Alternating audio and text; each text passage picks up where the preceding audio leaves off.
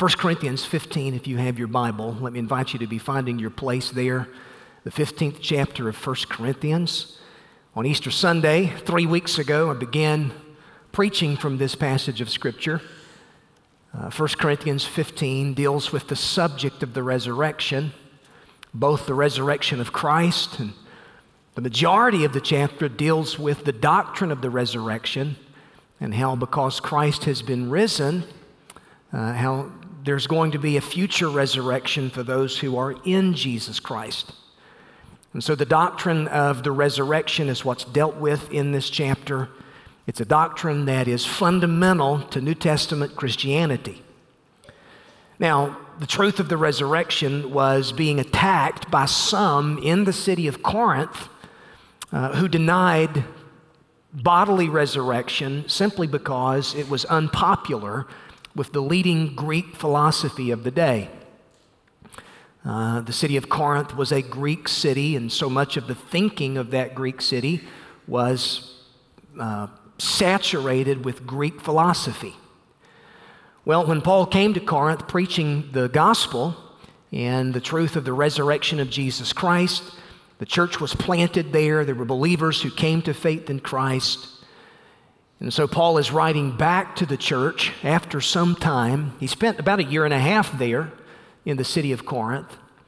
But in this letter, 1 Corinthians, he has to deal with a number of issues issues related to belief, issues related to behavior, and it's a corrective letter.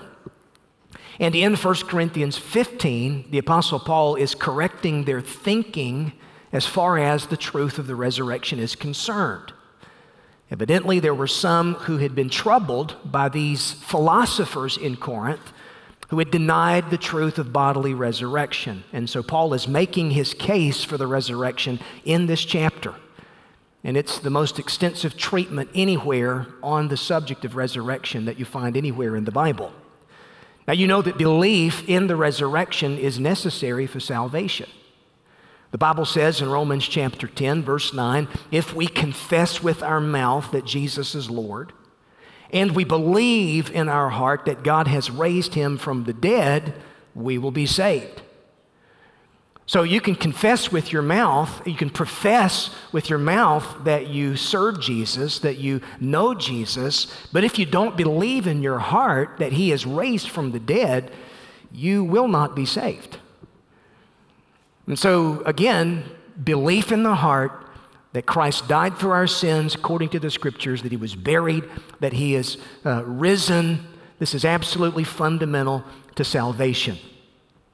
And yet, it's this truth of resurrection that gives us confidence, especially in this world of chaos and sheer hopelessness.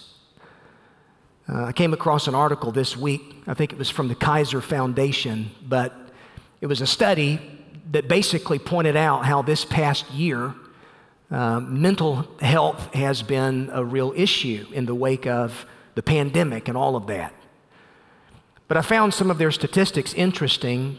This article said that during the pandemic, roughly four in 10 adults in the United States have reported symptoms of anxiety or severe depression, a share that's been largely consistent which is up from 1 in 10 adults who reported these symptoms from January to June in 2019. So it's interesting, they, they mentioned several of those uh, who explained the negative impact on their mental health. They have difficulty sleeping, eating. Uh, there's been increase as far as substance abuse is concerned and all of that. Now we understand that. Uh, someone else who's written about this recently is Tim Keller. Tim Keller uh, released a book recently called Hope in Times of Fear. But in the first chapter of that book, he makes this observation. He said, even before COVID 19 and its aftermath, the Western world had been experiencing what he calls a growing crisis of hope. For at least two centuries, Western societies had been animated by this powerful hope that history was progressing, that the human race was moving inevitably toward creating a world of greater and greater safety, prosperity, and freedom. He says, in short, there was a strong belief that overall, every generation of human beings would experience a better world than the previous generation.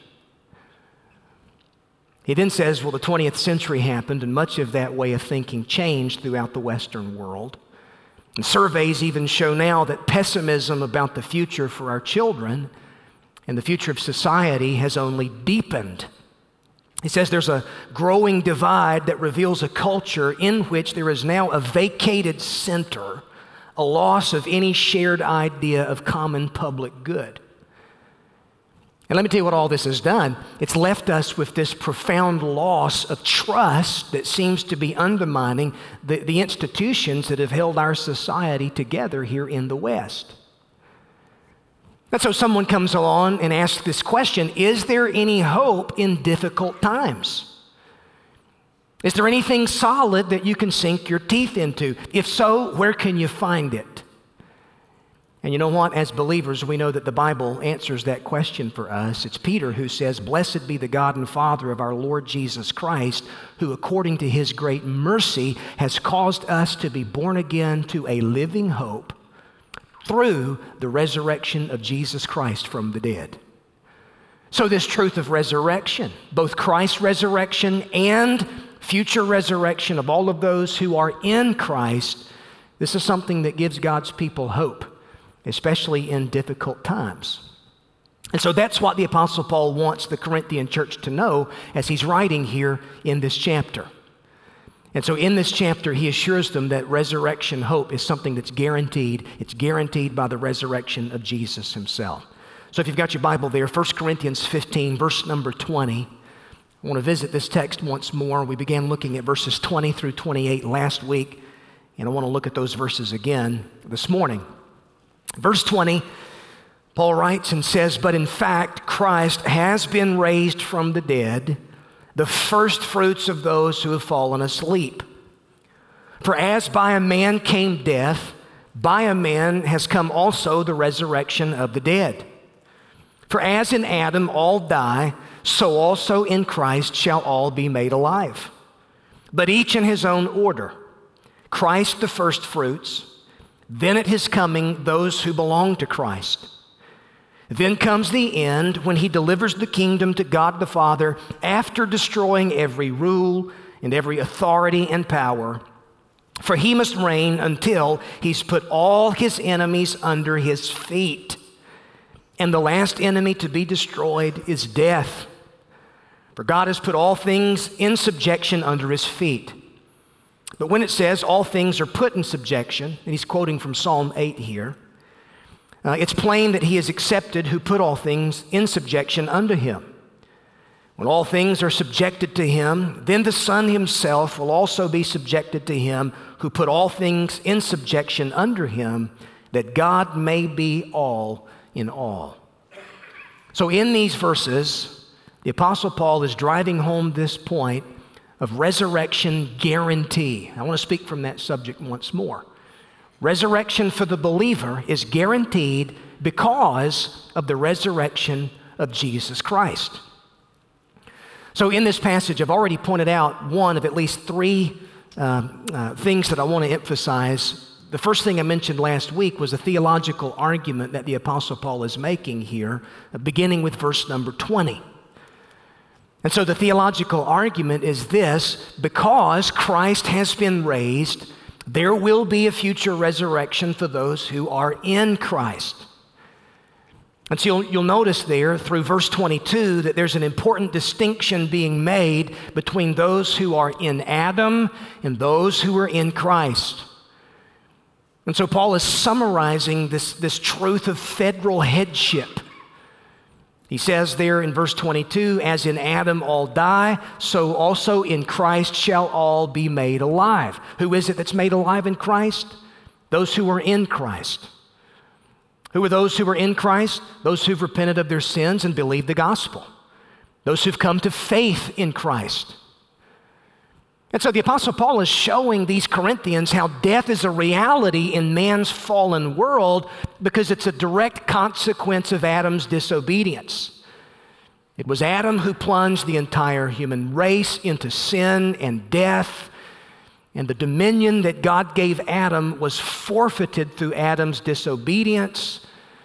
And now, because of the curse of sin, Adam's nature has been passed down to each of his descendants. And every single person who's born, they've been born in Adam. Uh, you don't somehow fall into Adam at some point in your life. You're in Adam just simply because you are a descendant of Adam. You're a human being. That means you come into this world with Adam's nature. And uh, we've raised our kids. You know that you didn't have to teach your kids how to disobey you, it was just something inherent within their nature. When you told them no and you experienced that first little bit of defiance, there was something within them that defied your clear command not to do something. Well, why is that? Did they have to learn that? No, just kind of comes natural because they're in Adam. And the older we get, the more we perfect our sin, right? Um, we come up with excuses for it and we try to justify it and all such as that. But to be an Adam is to be a member of a fallen race. And so the experience of sin, that's something all of us understand. We look around at the world, man's world is broken. There's something deep down within us that tells us certain things just simply shouldn't be this way. Death is a consequence of sin. We lose those that we love. There's something deep down within us that says it shouldn't be this way. The extent of sin, how far reaching has Adam's sin been? Listen to me. Every single part of the human faculties have been affected by sin. Uh, theology knows this, this is the doctrine of total depravity. Man is totally depraved. That doesn't mean that every single person is as bad as they possibly can be all of the time. It just simply means that every part of a person has been affected by sin in some way. Our thinking has been affected by sin. The way we act, our behavior is affected by sin. The way we process that, all of that's been affected by sin. Adam's sin has had far reaching effects. And what are the effects of sin? Spiritually, man is dead and he's in need of resurrection. Paul makes this point in Ephesians chapter 2, verse 1. He said, You were dead in your sins and your trespasses. To be in Adam means that you are spiritually dead. You remember when Adam sinned against God, the consequence of his sin, God told him, In the day that you eat the fruit that I've told you not to eat, you're going to die. Now, physically, Adam went on to live several hundred years after that. He did die physically. But you see, the moment that Adam died, uh, the moment that Adam sinned against God, there was a spiritual death that happened. And when God comes looking for Adam, what does Adam do? After he's sinned against God, he's running from God. And that's the default position of humanity. Humanity runs from the truth. Humanity runs from God. There, there's, an, there's an alienation now between man and his creator that's been brought on by Adam's sin.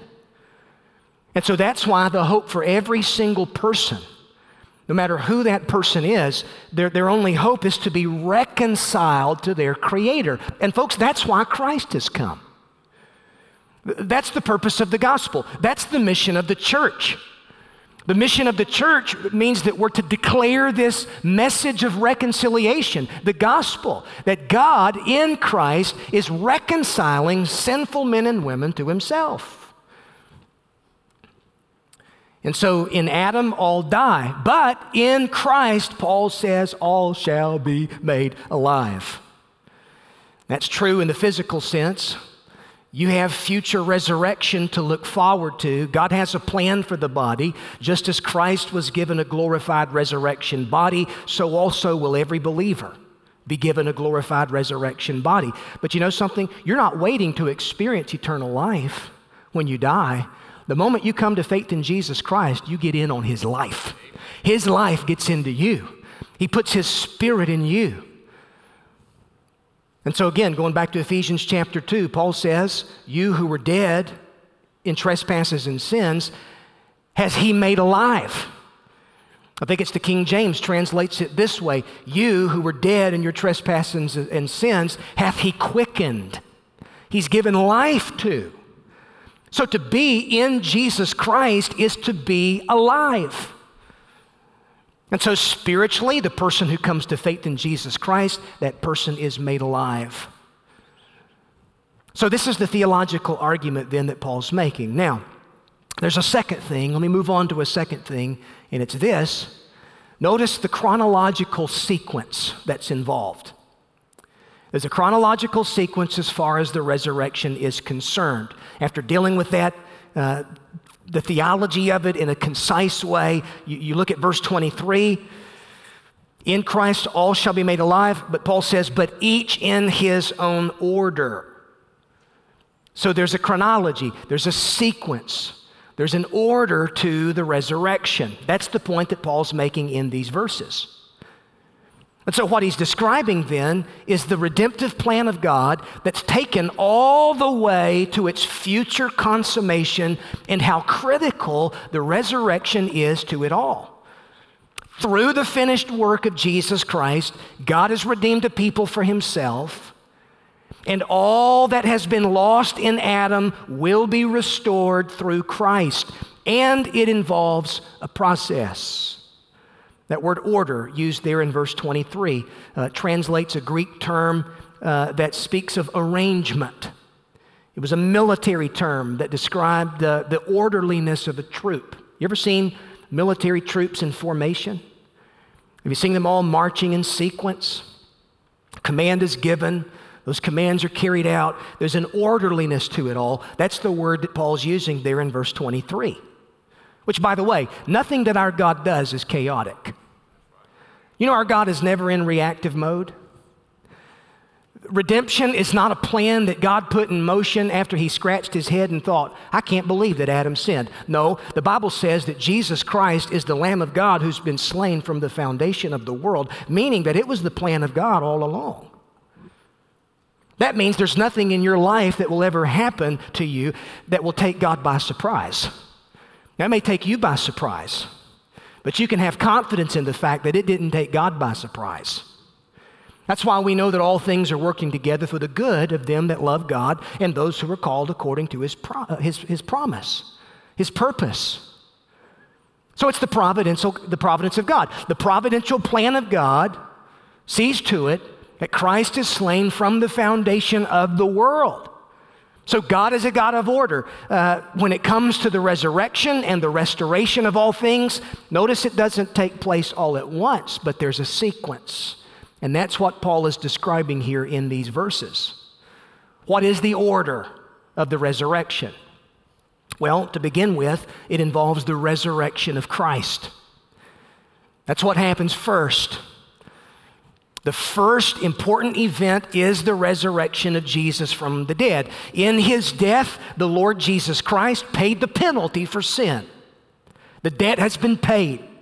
That's why I know that my sin has been forgiven because Jesus Christ paid the debt for me through his own death on the cross. And now, in his resurrection, he has reversed the effects of sin. And again, we know the consequence of Adam's sin it's death for Adam's race. In Adam, all die. But the result of Christ's obedience is endless life for those who are united to him in faith. The last part of Romans 4, uh, Paul says that we're justified by his life. In Jesus Christ shall all be made alive. Those who are in Christ, listen, you've got something to look forward to. No matter how ugly the world around you may get, no matter what circumstances may scream to you any given day, you've got something to look forward to. You have hope. And that hope is just as sure as the empty tomb of the Lord Jesus. So, Paul is saying that Christ's resurrection is of primary importance. Without it, death would be final, the grave would be absolute. And it's Christ's own resurrection that guarantees the resurrection of those who are united to him in faith. Now, I want you to see a key word here in these verses. It's the word first fruits. It's used at least twice. It's used in verse 20. It's also used in verse 23. What's the Apostle Paul referring to when he says that Christ is the first fruits of those who've fallen asleep? Well, he's using the word to refer to a yearly observance that was specific to the nation of Israel, and it was outlined in Leviticus chapter 23. So the first fruits were the very first elements of a crop to be harvested. And so the first fruits served as a sign of a sure harvest that was to follow. Now pay close attention to that. You go back to the Old Testament, and again, you go to Leviticus 23, you know that there were seven annual feasts that God gave to the Jews according to Old Testament law. Seven feasts.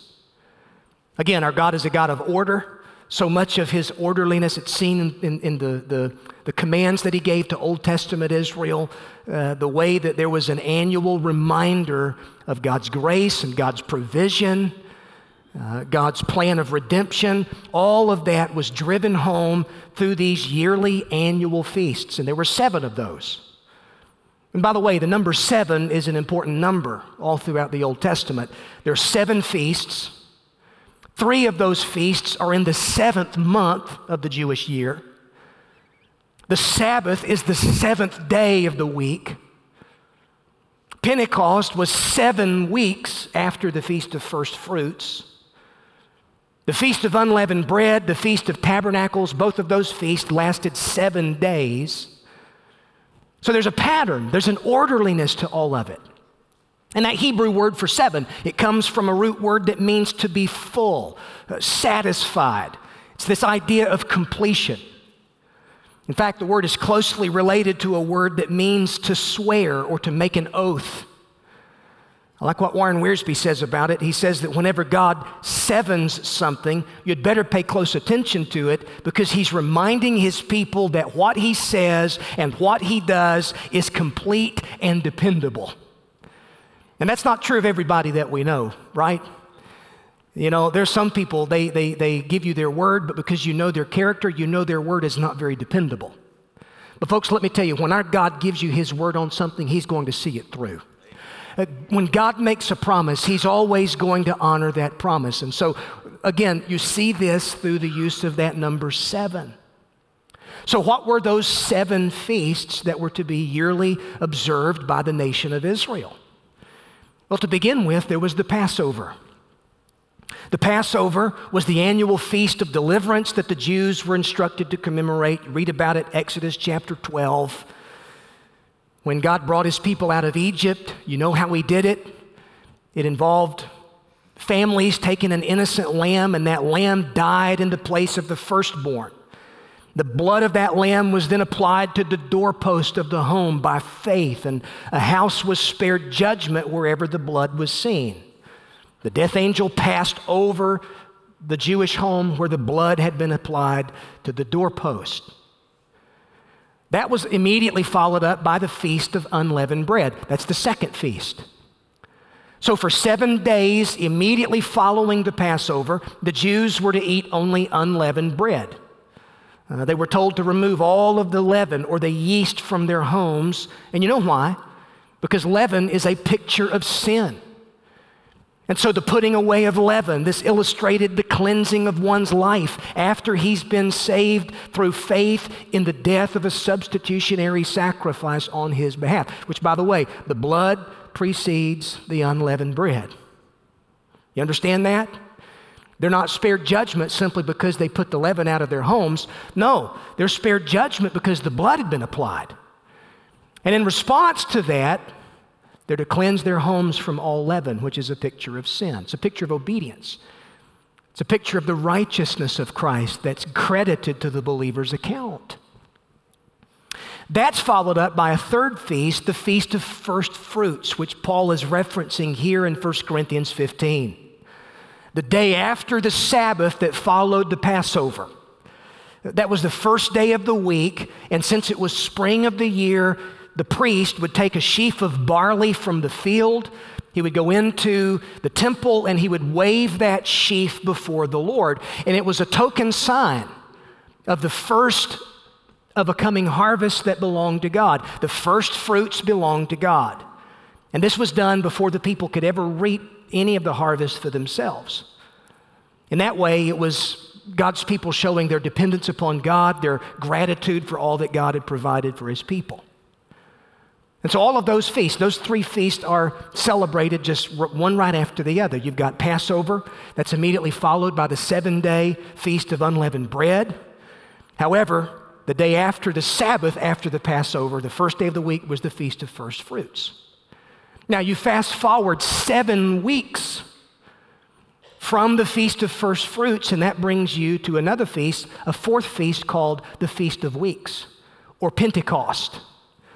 Uh, it was celebrated seven full weeks after the first fruits had been offered. Like first fruits, it was also offered on the first day of the week.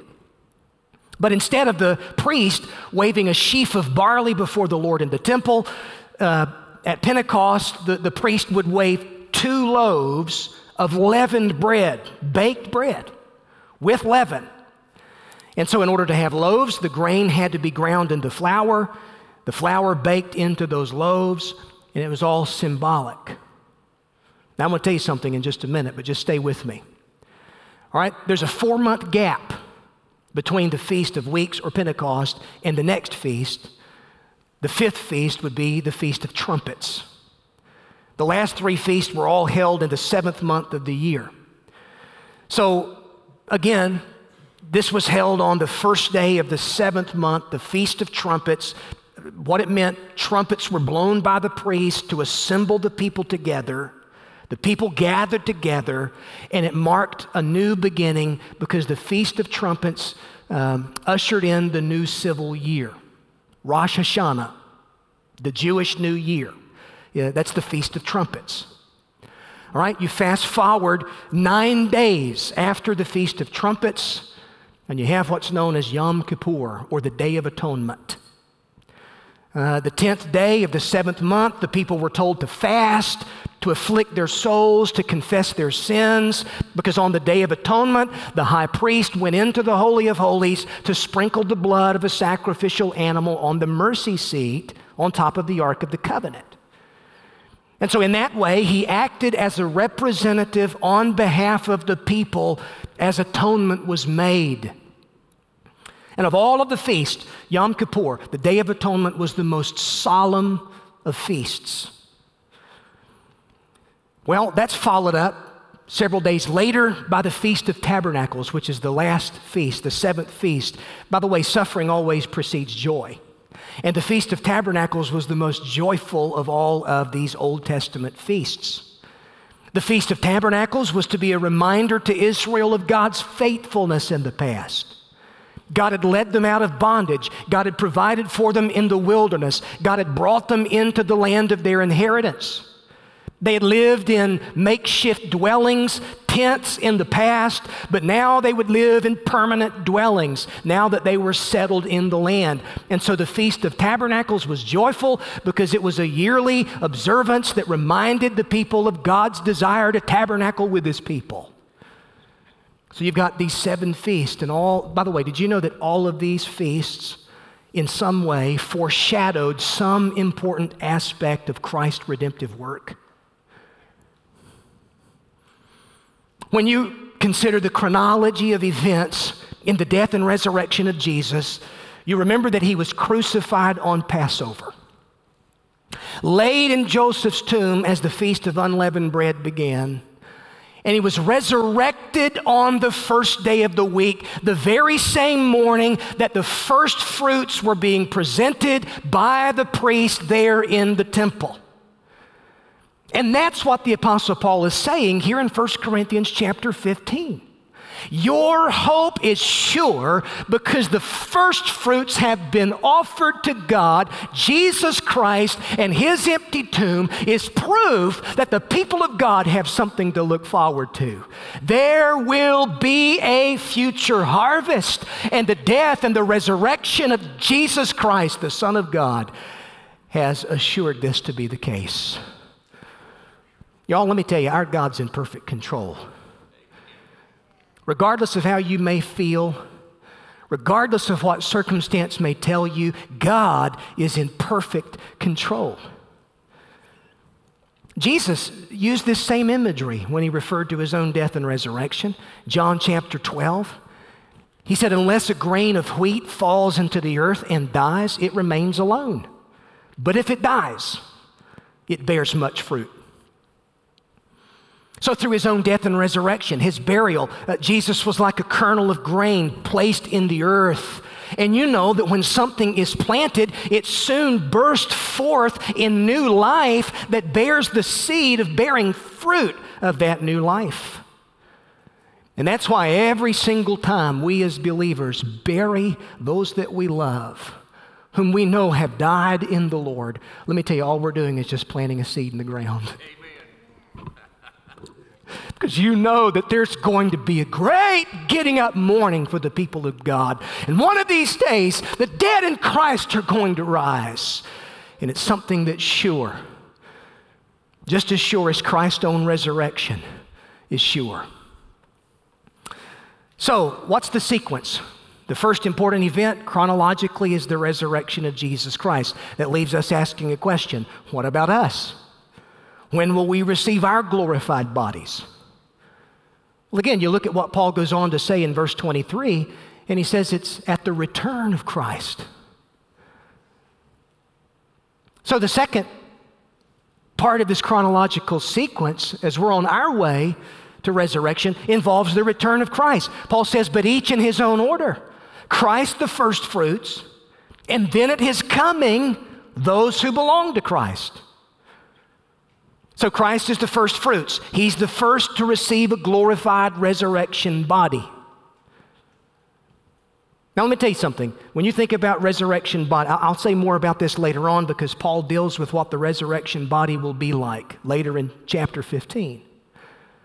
But when you consider the resurrection body of the Lord Jesus Christ, it was a glorified body. A body not subject to the limitations that these bodies are subject to. A body that's not subject to the process of aging and decay like these bodies are. And every time you start feeling the aches and the pains, living out your days in this body one day that's going to be planted in the earth, just remind yourself, you know what? I've got resurrection to look forward to. Amen. So, the answer to the question, when will we, we receive those glorified bodies? It's right there in the verse, verse 23. It's at the second coming of Jesus Christ. When Jesus comes again, those who are His will be given a body just like His.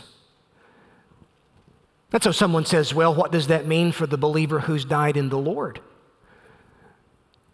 Well, you know, to be absent from the body is to be present with the Lord.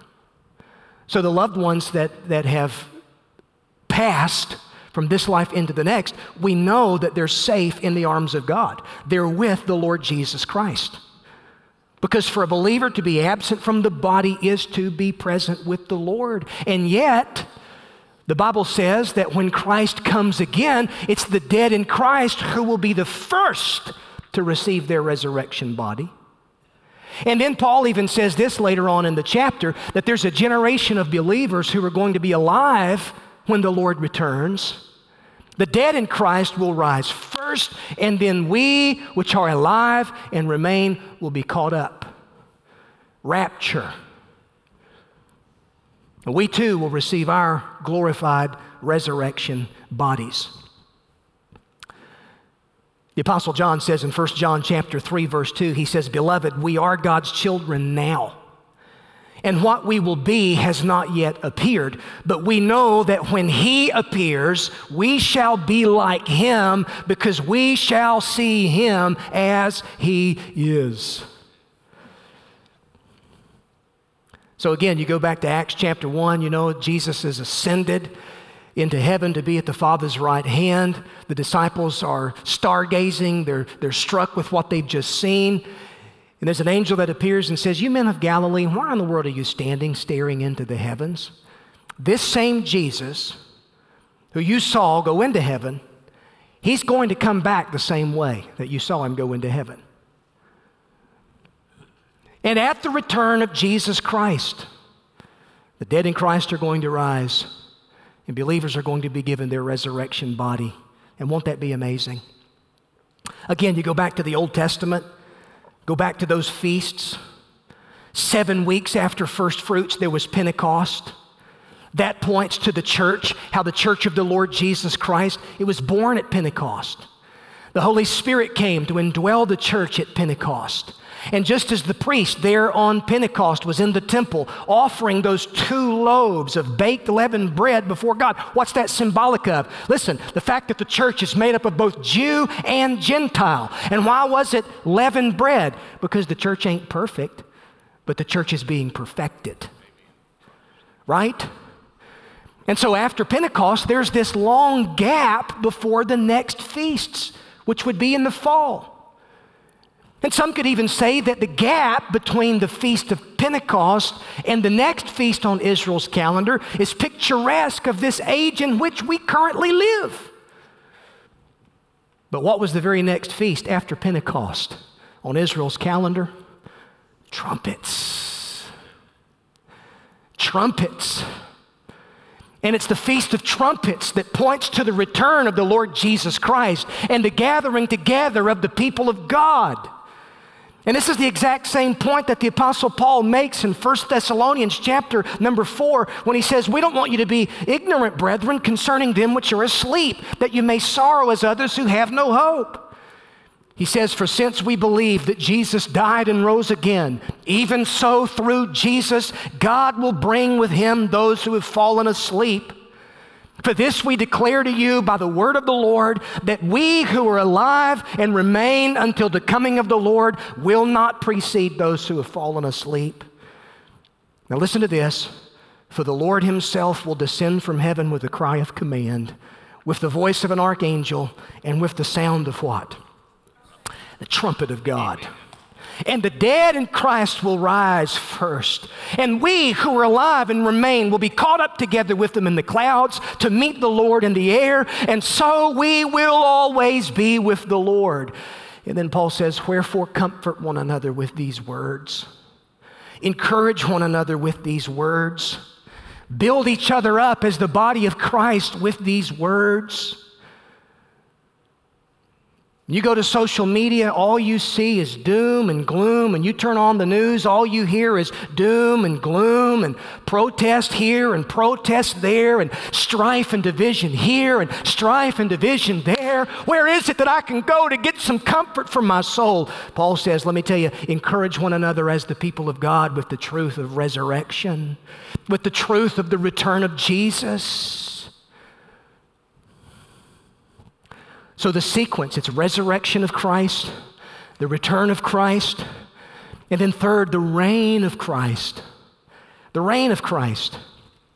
I don't have a whole lot more time to say much about this, but again, go back to verse 23. Each in his own order. You have Christ, the first fruits. Then at his coming, those who belong to Christ, they'll receive their resurrection bodies.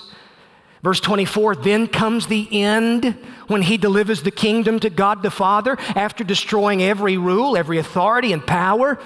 For he must reign until he has put all of his enemies under his feet.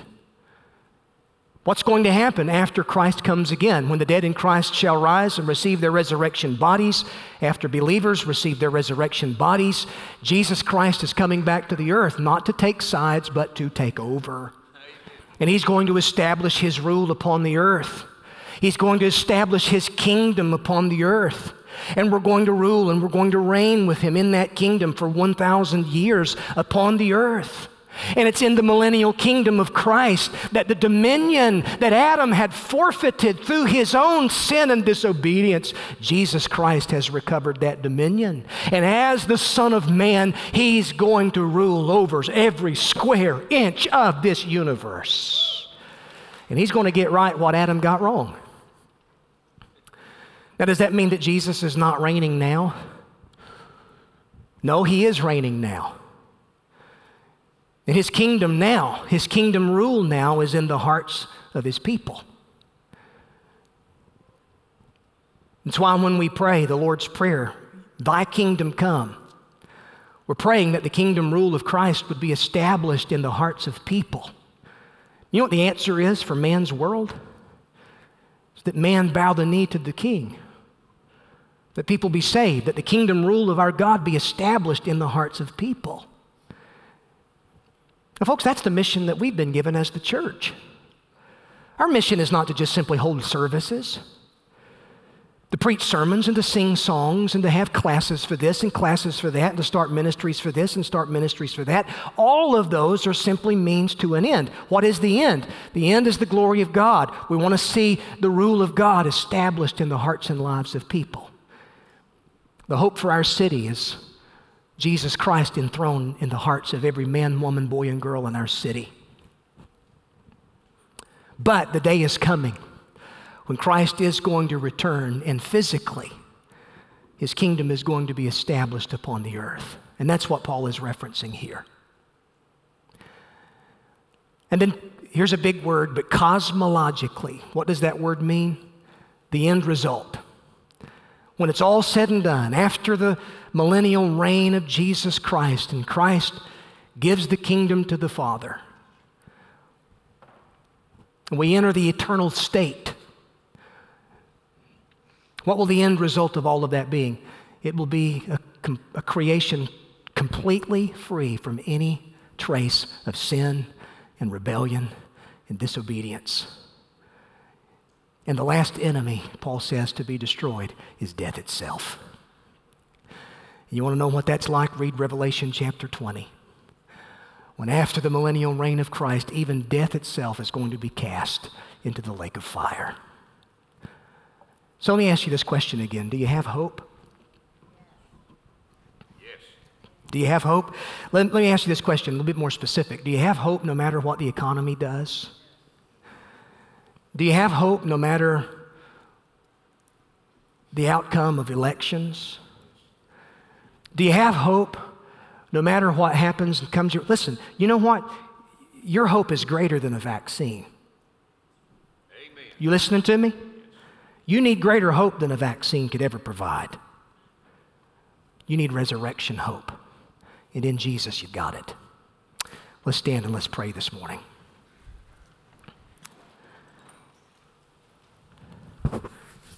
I'm so grateful for the truth of the gospel. If I had to boil all this down to just one simple takeaway by way of application for you, it would simply be this when you're tempted to cave into despair over circumstances, when the pain of your present afflictions seem to be unbearable, lift up your head. Your redemption draweth nigh. We have hope. And that hope transcends circumstance. If you don't know Jesus this morning, let me just encourage you to turn from your sin and place your faith and trust in Him alone. And those who come to faith in Jesus Christ, they are secure in Christ. Lord, thank you for the truth of your word this morning. God, may the truth of this word just wash over us, build up our faith, strengthen our witness Give us rock solid hope and confidence in the face of a world of unbelief. Lord, I know that under the sound of my voice, there's some men and women here in this room this morning who have been walking through some deep, dark valleys. But Lord, thank you for the hope that we have in Jesus. And Lord, as the church, I pray that we take this message of hope and we declare it to the nations. Our world desperately needs this hope. There is good news to declare, and Lord, may we shout it from the mountaintops.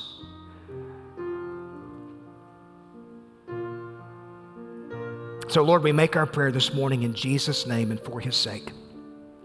Amen.